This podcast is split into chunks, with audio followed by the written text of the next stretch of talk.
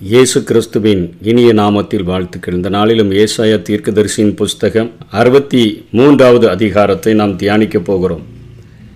இந்த அதிகாரத்திலே ஏசாயா தீர்க்கதரிசி ஆரம்ப நாட்களிலே இஸ்ரேல் தேசத்தை உருவாக்குகிறதற்கு ஆண்டவர் எத்தனையாய் மகத்தான கிரியைகளை செய்து அவர்களை வழிநடத்தினார் என்கிற காரியத்தை அவர்களுக்கு சொல்லி அவர்கள் உபத்திரவ காலத்திலே மகா உபத்திரவ காலத்திலே அவர்கள் எத்தனையாய் அவர்கள் கதறுவார்கள் அந்த வேதனையின் மத்தியில் எப்படியாய் அவர்கள் ஜெபிப்பார்கள் என்கிற தீர்க்க தரிசனத்தையும் சொல்லி அந்த தீர்க்க தரிசனத்தின் மூலத்து மூலமாக அவர்கள் ஜெபிப்பதன் மூலமாக ஆண்டவர் அந்த ஜனங்களுக்கு இடுக்கண் செய்தவர்களை அவர்களை அழித்தவர்களை அவர் பழிவாங்குகிற காரியமாக இந்த உலகத்திலே வந்து இரண்டாம் வருகையிலே மகா உபத்திரவ நாட்களின் முடிவிலே அவர் அந்த காரியங்களை செய்து ஆயிரம் வருட அரசாட்சியை இந்த பூமியிலே ஸ்தாபிப்பாரே. அந்த காரியங்களுக்கு முன்பாக நடக்கவிருக்கிற யுத்தங்களை குறித்து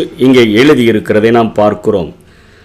அவர்கள் எப்படியாக அவர்கள் செய்கிறார்கள் சொல்லுகிறார்கள். ஏழாம் வசனத்தில் கர்த்தர் எங்களுக்கு செய்தரிலின எல்லாவற்றிற்கு தக்கதாகவும் அவர் தம்முடைய இரக்கங்களின்படியும் தம்முடைய திரளான தயவுகளின்படியும் இஸ்ரேல் வம்சத்துக்கு செய்த மகா நன்மைக்கு தக்கதாகவும் கர்த்தருடைய கிரியைகளையும் அவருடைய துதியையும் பிரஸ்தாபம் பண்ணுவேன் அவர்கள் என் ஜனத்தார் என்றும் ஜனத்தான் என்றும் அவர்கள் வஞ்சனை செய்யாதிருக்கும் பிள்ளைகள் என்றும் சொல்லி அவர்களுக்கு இரட்சகரானார். அவர்களுடைய எல்லா நெருக்கத்திலும் அவர் நெருக்கப்பட்டார். அவருடைய சமூகத்தின் தூதனானவர் அவர்களை ரட்சித்தார் அவது தமது அன்பு நிமித்தமும் தமது பரிதாபனத்தின் நிமித்தமும் அவர்களை மீட்டு பூர்வ நாட்களில் எல்லாம் அவர்களை தூக்கி சுமந்து வந்தார். அவர்களோ கலகம் பண்ணி அவருடைய பரிசுத்த ஆவியை விசனப்படுத்தினார்கள். அதனால் அவர்கள் அவர் அவர்களுக்கு சத்துருவாய் மாறி அவரே அவர்களுக்கு விரோதமாய் யுத்தம் பண்ணினார் என்று சொல்லி ஆரம்ப நாட்களில் எகிப்திலிருந்து விடுதலை செய்து அவர்களை செங்கடலை பிளந்து அதன் வழியாக வழிநடத்தி வனாந்தரத்தில் அவர்களுக்கு தேவையான போஜனத்தையும் தண்ணீரையும் குடிக்க கொடுத்து அவர்களுடைய விருப்பங்களை நிறைவேற்றி அவர்களுக்கு இஸ்ரேல் தேசத்தை கொடுத்ததை குறித்து அந்த திருஷ்டாந்தமாக எழுதப்பட்டதை அவர்கள் நினைவு கூர்ந்து ஜெபிக்கிறவர்களாக இங்கே ஏசாயா சொல்லுகிறதை பார்க்கிறோம். விசனப்படுத்தின போதெல்லாம் கலகம் பண்ணின போதெல்லாம் அவர்களுக்கு சத்ருவாக மாறி ஆண்டவர் அவர்களுக்கே விரோதமாக யுத்தம் பண்ணினதையும் அவர்கள் நினைவு கூர்ந்ததை இங்கே ஏசாயா குறிப்பிட்டு விட்டு பதினோராம் வசனத்தில் ஆண்டவரை பார்த்து அந்த திருஷ்டாந்தத்தை நினைவு கூர்ந்து அநேக கேள்விகளை கேட்கிறார்கள். பூர்வ நாட்களையும் மோசையையும் தம்முடைய ஜனத்தையும் நினைவு கூர்ந்தார். ஆனாலும் அவர்களையும் தமது மந்தையின் மேய்ப்பனையும் சமுத்திரத்திலிருந்து ஏறி வர பண்ணினவர் ஏற பண்ணினவர் இப்பொழுது எங்கே? அத்தனையாய் மகா பெரிய விடுதலை செய்ததாக எங்கள் சரித்திரம் கூறுகிறதே. அப்படிப்பட்ட விடுதலையை செய்தவர் இப்பொழுது எங்கே என்று சொல்லி ஒரு நொறுக்கப்படுகிற நேரத்தில் இருதயத்தின் ஆழத்திலிருந்து குமுறுகிற கேள்விகளை அவர்கள் கேட்கிறார்கள். அதைத் தொடர்ந்து அவர்கள் நடுவிலே தம்முடைய பரிசுத்த ஆவியை இருக்க கட்டளையிட்டு அதாவது பகல்ல மேக ஸ்தம்பத்தினால இரவுல அக்னி ஸ்தம்பத்தினால வழி நடத்தினாரே.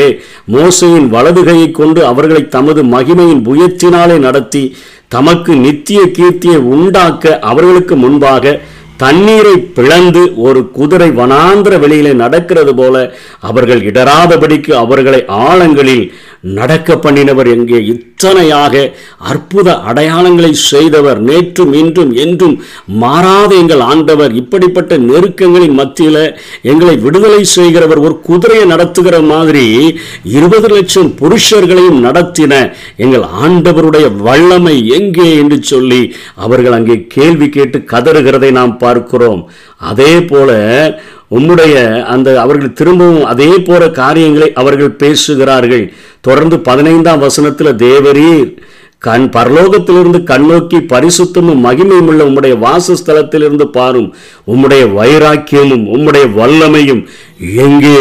உம்முடைய வைராக்கியம் எங்க மேல வைராக்கியம் வைத்திருந்தீர. இது என்னுடைய ஜனங்கள் என்கிற வைராக்கியம் வைத்திருந்தீர.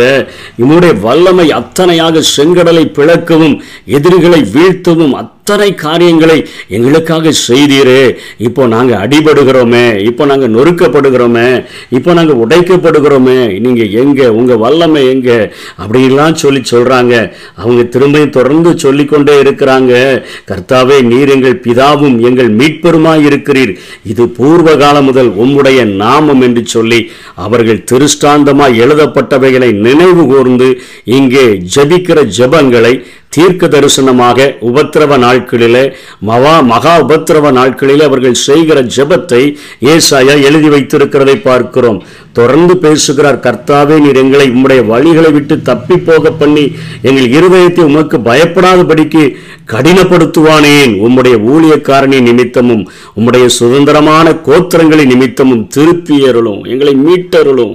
எங்களை ரட்சியும் உம்முடைய ஊழியக்காரனை நினைவு கூறும். உம்முடைய சுதந்திரமான கோத்திரங்களாக தெரிந்து கொண்டீரே. பனிரெண்டு கோத்திரமாக எங்களை நினைவு கூறும். எங்களுக்கு வந்து இஸ்ரவேல் ஜன ஜனத்திற்கென்று ஒரு தேசத்தை தந்தீரே.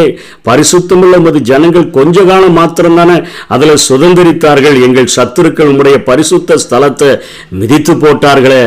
சாலமுனால கட்டப்பட்ட ஆலயத்தை நேபுகாத்து நேச்சாரெல்லாம் தீக்கிரையாக்கி போ எல்லாவற்றையும் செய்துட்டான. இப்பவும் உபத்திரவ காலத்தில் மகாபத்திரவ காலத்தில் நாங்கள் இத்தனையாக நெருக்கப்படுகிறோமே. நாங்களோ உம்முடையவர்கள். நாங்களே உம்முடையவர்கள். அவர்களை ஒருபொழுதும் நீர் ஆண்டதில்லை. அவர்களுக்கு உமது நாமம் தரிப்பிக்கப்பட்டதும் இல்லை என்று சொல்லி அங்கே அவர்கள் புலம்பி ஜெபிக்கிற ஒரு ஜெபத்தை தீர்க்க தரிசனமாக எழுதி ஒன்றாம் வசனத்திலிருந்து ஆறாம் வசனம் வரையிலும் அதற்கு ஆண்டவர் பழி வாங்குகிறது போல பதில் செய்கிறது போல ஜெபத்திற்கு அவர் விடை தருகிறது போல காரியத்தை அங்கே எழுதுகிறதை பார்க்கிறோம். ஏதோமிலும் அதிலுள்ள போஸ்ரா பட்டணத்திலும் இருந்து சாயம் தீர்ந்த வஸ்திரங்களை உடையவராகவும் மகத்துவமாய் உடுத்தி இருக்கிறவராகவும் தமது மகத்தான வல்லமையிலே எழுந்தருளி நவராகும் வருகிற இவர் யார்? நீதியாய் பேசி ரட்சிக்க வல்லவராகிய நான் தானே உம்முடைய உடுப்பு சிவப்பாகவும் உம்முடைய வஸ்திரங்கள் ஆலையை மிதிக்கிறவன் வஸ்திரங்கள் போலவும் இருக்கிறதென்ன? நான் ஒருவனாய் ஆலையை மிதித்தேன் ஜனங்களில் ஒருவனும் என்னோடு இருந்ததில்லை. அப்படியே சொல்லிட்டு கீழே சொல்றாரு நீதியை சரி கட்டும் நாள் என் மனதில் இருந்தது என்னுடையவர்களை மீட்கும் வருஷம் வந்தது. அப்படின்னு சொல்லி இங்கே ஆண்டவர் பேசுகிறதை நாம் பார்க்கிறோம். அதாவது தன்னுடைய ஜனங்கள் இப்படி கதறுகிற இப்படி வேண்டுதல் செய்கிற ஜனங்களை அவர் விடுதலை செய்து அவர்களை ஆண்டவர் மீட்டெடுக்கும்படியாய் வரும்பொழுது சத்துருக்களை பழி வாங்குகிறதாக இங்கே அவர் சொல்லுகிறதை பார்க்கிறோம். ஏதோம் என்று சொன்னால் அதற்கு மாம்சம் என்று அர்த்தம். அதே போல அதற்கு இரத் அது சிவப்பு என்று சொல்லியும் அது பொருள்படக்கூடியதாக இருக்கிறது. ஐம்பத்தி மூன்றாம் அதிகாரத்தில் முதல் வருகையின் போது அவருக்கு விரும்பப்படத்தக்க ரூபம் இல்லை என்று பார்க்கிறோமே பாடுகளை அனுபவிக்கிறவராக வந்த அந்த ஆண்டவர் ஏசாய அறுபத்தி மூன்றாவது அதிகாரத்தில் இயேசு கிறிஸ்துவனுடைய கோபத்தை ஏசாயா எழுதுகிறார். ஆலையை மிதிக்கிறவனோடு கூட ஒப்பிட்டு எழுதுகிறார். போஸ்ரா என்பது ஏதோமின் தலைநகரங்களில் அது ஒன்றாக கருதப்படுகிறது. அந்த தேசத்தில் அது கிழக்கில் உள்ளது. கனிந்த திராட்சை பழங்களை எப்படி ஆலைகளில் போட்டு அந்த நாட்களில் மிதிப்பாங்களோ அதே போல நியாய தீர்ப்பு இருக்கும் அப்படின்னு சொல்லப்படுகிறது. போஸ்ரா என்றால் ஆலையை மிதிக்கிறவன் என்று பொருள். சிவப்பான ஆடையாக அவருடைய ஆடை மாறிவிட்டதற்கு காரணம் என்ன?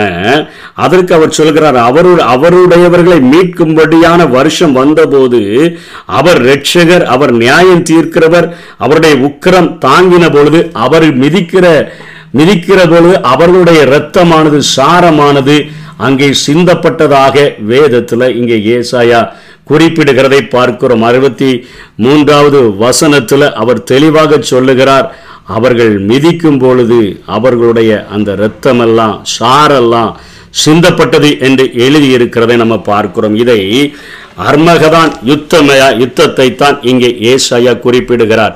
இதை தெளிவாக படிக்கணும்னு சொன்னா ஏசாய வெளிப்படுத்தல் பதினேழாம் அதிக பதினாறாம் அதிகாரத்தில் யோவான் அப்போஸ்தலனாகிய யோவானுக்கு ஆண்டவர் வெளிப்படுத்தினதை நாம் படித்தால் புரிந்து கொள்ளும். அவருடைய உக்கரம் எத்தனை அதிகமானது கோப கலசங்கள் என்று சொல்லப்படுகிற அந்த காரியங்களை குறித்து நாம் கற்றுக்கொண்டால் நமக்கு தெளிவாக புரியும்.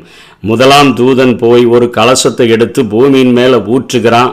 உடனே மிருகத்தின் முத்திரையை தரித்தவங்க சொர்பத்தை வணங்குகிறவர்களுமாகிய மனுஷருடைய பொல்லா மனுஷர்களுக்கு எல்லாருக்குமே ஒரு பொல்லாத கொடிய நோய் உண்டாயிற்று. அர்மகதான் யுத்தத்தில் என்ன நடக்கும்? ஏழு வருஷங்கள் மூன்றரை வருடம் உபத்திரவ காலம் அதுக்கப்புறம் மகா உபத்திரவ காலம். அங்கே ஜனங்கள் உம்முடையவர்களை மீட்டு கொள்ளுங்க. நீங்க எகிப்திலிருந்து எப்படிலாம் மீட்டு கொண்டு வந்தீங்க? பாபிலோனிலிருந்து எப்படிலாம் மீட்டு கொண்டு வந்தீங்க? இப்போ நாங்கள் இத்தனையாய் வேத வேதனைப்படுகிறோமே என்று சொல்லி திருஷ்டாந்தங்களாக எழுதப்பட்டவைகளை சொல்லி எங்கே எங்கே உம்முடைய வல்லமை எங்கே? உம்முடைய வைராக்கியம் எங்கே? நீர் இப்படியெல்லாம் விடுதலை செய்தீரே. அவர்களை நினைத்து எங்களை விடுதலை செய்தும் என்று செபித்த பொழுது அங்கே ஆண்டவர் இரண்டாம் வருகையில் இறங்கி வந்து செய்யக்கூடிய காரியங்களைத்தான் இங்கே வெளிப்படுத்தலிலும் நாம் பார்க்கிறோம். இரண்டாம் தூதன் தன்னுடைய சமுத்திரத்தில் தன்னுடைய கலசத்தில் உள்ளதை ஊற்றுகிறான். அது செத்தவனுடைய இரத்தம் போல் ஆயிற்று. சமுத்திரம் முழுவதும் அங்கே இருக்கக்கூடிய பிராணிகள் எல்லாம் செத்து போயிருது. மூன்றாவது கலசத்தை ஊற்றும் பொழுது ஆறுகளிலும் நீரூற்றுகளிலும் ஊற்றுறான் அதுவும் இரத்தமாக மாறிடுது. அதுக்கப்புறம் எட்டாம் வசனத்தில் நான்காம் தூதம் சூரியனுக்கு மேலே ஊற்றுறான். தூ சு- மனுஷரை தகிக்கும்படி அழிக்கும்படி அதற்கு அதிகாரம் கொடுக்கப்படுது. அதே போல திரும்ப ஐந்தாம் தூதன் பத்தாம் வசனத்தில் தன் கலசத்தில் உள்ளதை மிருகத்தின் சிங்காசனத்தின் மேலே ஊற்றுறான். அப்போ மூன்று விதமான ஆட்சி இந்த பூமியில் நடந்து கொண்டு இருக்கிறது கள்ள தீர்க்கதரிசி மிருகம் பழைய பாம்பு இவைகள் எல்லாம் உட்கார்ந்துருக்குது. அந்த சிங்காசனத்தின் மேலே ஊற்றும் பொழுது அதனுடைய ராஜ்யம் இருளடைகிறது. அவர்கள் வருத்தத்தினால தங்கள் நாவுகளை கடித்துக்கொண்டு தங்கள் வரு வருத்தங்களினாலும் தங்கள் புண்களாலும் பரலோகத்தின் தேவனை தூஷித்தார்களே அல்லாமல் தங்கள் கிரியைகளை விட்டு மனம் திரும்பவில்லை. திருப்பி ஆறாம் தூதன் அவன் ஐப்ராத் என்னும் பெரிய நதியின் மேலே ஊற்றான். அது சூரியன் உதிக்கும் திசையிலிருந்து வரும் ராஜாக்களுக்கு வழி ஆயத்தமாகும்படி அந்த தண்ணீர் வற்றி போயிட்டுன்னு சொல்லப்படுது. அப்போ இந்த மூன்று ட்ரினிட்டி சாத்தா இருக்கிறான வலு சர்ப்பத்தின் வாய் மிருகத்தின் வாய் கள்ள தீர்க்கதரிசியின் வாயிலிருந்து தவளைக்கு ஒப்பான மூன்று அசுத்த ஆவி புறப்பட்டு போய் அது அற்புதங்களை செய்கிறது. அந்த அற்புதை செய்கிற அந்த ஆவிகள் பூலோகம் எங்கும் உள்ள ராஜாக்களை சர்வ வல்லமையுள்ள தேவனுடைய மகா நாளில் அது நடக்கிற யுத்தத்துக்கு அது கூட்டி சேர்க்குது. இது திருடனை போல அவர் வருகிறார தன் மானம் காணப்படத்தக்கதாக நிர்வாணமாய் நடவாதபடிக்கு விழித்து கொண்டு தன் வஸ்திரங்களை காத்து கொள்ளுகிறவன் பாக்கியவான். அப்பொழுது எபிரேய பாஷையில அர்மகதோன் என்கிற இடத்துல அவர்களை கூட்டி சேர்த்து அங்கே யுத்தம் நடக்குது. அதை தான் இங்கே ஆலையை மிதிக்கிறவராக அவருடைய இரத்த இரத்தத்தினால் அவருடைய வஸ்திரமெல்லாம் சிவப்பாக மாற்றப்பட்டதாக நீதியை சரி கட்டுகிற நாளாக ஏசாயா குறிப்பிடுகிறதை பார்க்கிறோம். ஏழாம் தூதன் ஆகாயத்தில் கலசத்தை ஊற்றுகிறான். பரலோகத்தின் ஆலயத்தில் சிங்காசனத்திலிருந்து ஆயிற்று என்று சொல்லுகிற ஒரு பெரிய சத்தம் உண்டாகுது. சத்தங்கள் இடி முழக்கங்கள் மின்னல்கள் இவைகளெல்லாம் தேவனுடைய கோபங்களை குறிக்குது. பூமி மிகவும் அதிர்கிறது. பூமியின் மேல் மனுஷர்களால மனுஷர்கள் உண்டான நாள் முதற்கொண்டு அப்படிப்பட்ட பெரிய அதிர்ச்சி ஒருபொழுதும் உண்டாகலை அப்படின்னு சொல்லி அங்கே நம்ம பார்க்கிறோம்.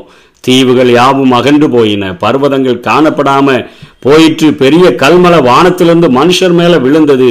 அந்த வாதையினால மனுஷர்கள் தேவனை தூசிக்கிறாங்க அந்த வார்த்தை மகா கொடியதா இருந்தது என்று சொல்லி இவர்கள் ஜெபிக்கிற திருஷ்டாந்தமா எழுதப்பட்டவைகளை நினை நினைத்து எங்கே?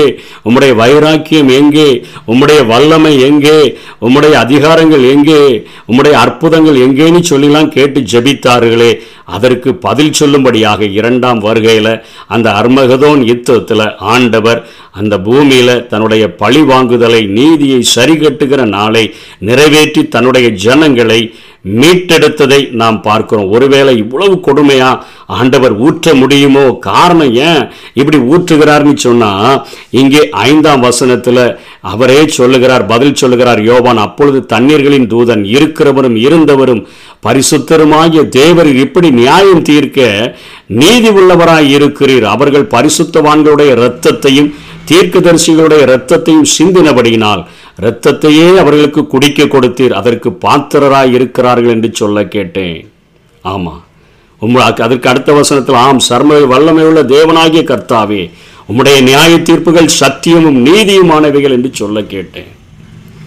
அவர் செய்கிற நியாய தீர்ப்பு பழிவாங்குதல் எனக்குரியது நானே பதில் செய்வேன். அவருடைய பிள்ளைகளை இத்தனையாக வேதனைப்படுத்தி துக்கப்படுத்தி துன்பப்படுத்தி அவருடைய பூமியில சிந்த அவர்களுடைய இரத்தத்தை சிந்த பண்ணி உபத்திரவ காலத்திலையும் மகா உபத்திரவ காலத்திலையும் மிருகத்தினுடைய அந்த முத்திரையை பதிக்காதவங்களெல்லாம் அத்தனை வேதனைப்படுத்தின ஜனங்களுக்காக அவர் அவர்களுக்கு விரோதமாக எழும்பி அவர்களை இத்தனையாய் அழிக்கும்படியாக ஒரு நீதியுள்ள நியாயாதிபதியாக அவர் வெளிப்படுகிறார் ரட்சகராய் அல்ல. அவர் செய்கிற நியாய தீர்ப்புகளானது அதுவைகள் சத்தியமும் நீதியுமானவை இவ்வளவு கொடுமையா ஆண்டவர் பழி வாங்குவாரோ அப்படின்னு சொன்னா இன்றைக்கு கிருபை உள்ளவராக காத்து கொண்டிருக்கிறார். எப்படியாயிலும் அவர் கை நீட்டி இந்த எருசலமே எருசலமே கோழித்தன் குஞ்சுகளை சேர்த்து கொள்ளுகிற வண்ணமாக எத்தனை தரமோ நான் சேர்த்து கொள்ள மனதாய் இருந்தேன் உங்களுக்கோ மனமில்லாமற் போயிற்று. இந்த அதிகாரத்தில் ஏசாயா சொல்லி கொடுக்கிற காரியம் பழைய நாட்களை நினைத்து பழைய வல்லமையை நினைத்து பிதாக்களின் நாட்களில் செய்த அற்புதங்களை நினைத்து பிதாக்களின் நாட்களில் செய்த வழிநடத்துதல்களை நினைத்து பிதாக்களின் நாட்களில் ஆண்டவர் எத்தனையா எங்கள் மேல் வைராக்கியம் இருந்து இருந்தார் என்பதை நினைத்து அந்த நாட்களுக்காக ஏங்கி ஜெபிக்கிற மக்களை மீந்திருக்கிறவர்களை ஆண்டவர் விடுதலை செய்யும்படியாக இந்த பூமியில இரண்டாம் வருகையின் போது அவர்களுக்காக பழி வாங்குதல் எனக்குரியது. நானே பதிர் செய்வேன் என்று சொல்லி ஒரு ஆலையை மிதிக்கிறவராக அவர் தன்னை வெளிப்படுத்தி அவருடைய வஸ்திரமெல்லாம் இந்த பூமியில் உள்ள மனிதர்களுடைய இரத்தத்தினால அவைகள் கரைப்பட்டதாக சாயம் தீர்த்த வஸ்திரத்தை உடையவராக அவர் வெளிப்பட்டிருக்கிறதை தரிசனமாக பார்த்து தீர்க்க தரிசனமாக உரைக்கிறதை பார்க்கிறோம். இன்றைக்கு நம்முடைய வாழ்க்கையில் வேதத்தில் அநேக காரியங்கள் நம்முடைய சூழ்நிலைகளுக்கு ஏற்ப இருக்கிற அநேக காரியங்கள் எழுதப்பட்டு அதில் ஆண்டவர் விடுதலை செய்திருக்கிறவைகள் எழுதப்பட்டிருக்கிறது. அவைகளை பார்த்து எங்கள் பிதாக்களின் தேவன் எங்கே? எங்களுடைய வாழ்க்கையில் ஆதி அப்போசல்களுடைய நாட்களில் நீங்கள் கொடுத்த அந்த எழுப்புதல் எங்கே? அந்த நாட்களில் நீ கிரியை செய்த கிரியைகள் எங்கே? திரளான ஜனங்கள் சபையில சேர்க்க சேர்த்து கொள்ளப்பட்டார்களே அந்த நாட்கள் எங்கே என்று சொல்லி நம்ம ஏங்கி ஜெபித்தோம் என்று சொன்னால் இந்த பூமியில நமக்கு ஆண்டவர் ஆத்துமாக்களை தந்து தன்னுடைய ஊழியங்களை அவர் நிறைவேற்றுகிறவர் மாத்திரமல்ல நமக்கு விரோதமாய் எழும்புகிற எல்லா கிரியைகளையும் ஆண்டவர் அழித்து அந்த நாட்களிலே எப்படி அவர்களுக்கு விடுதலையை கட்டளையிட்டு ஆயிரம் வருட அரசாட்சியை ஏற்படுத்தி கொடுத்தாரோ அதே போல சபையாகிய மணவாட்டிக்கும் ஆண்டவர் நீடிய கிரியைகளை செய்து அவர் நம்மை விடுதலை செய்கிறதற்கு இன்றைக்கு உண்மை உள்ளவராக இருக்கிறார். திருஷ்டாந்தமாய் எழுதப்பட்டவைகளை விசுவாசிப்போம் கதறி ஜெபிப்போம் விடுதலையை பெற்றுக்கொள்ளுவோம். கர்த்தர் தாமே நம்மை ஆசீர்வதிப்பாராக. ஆமே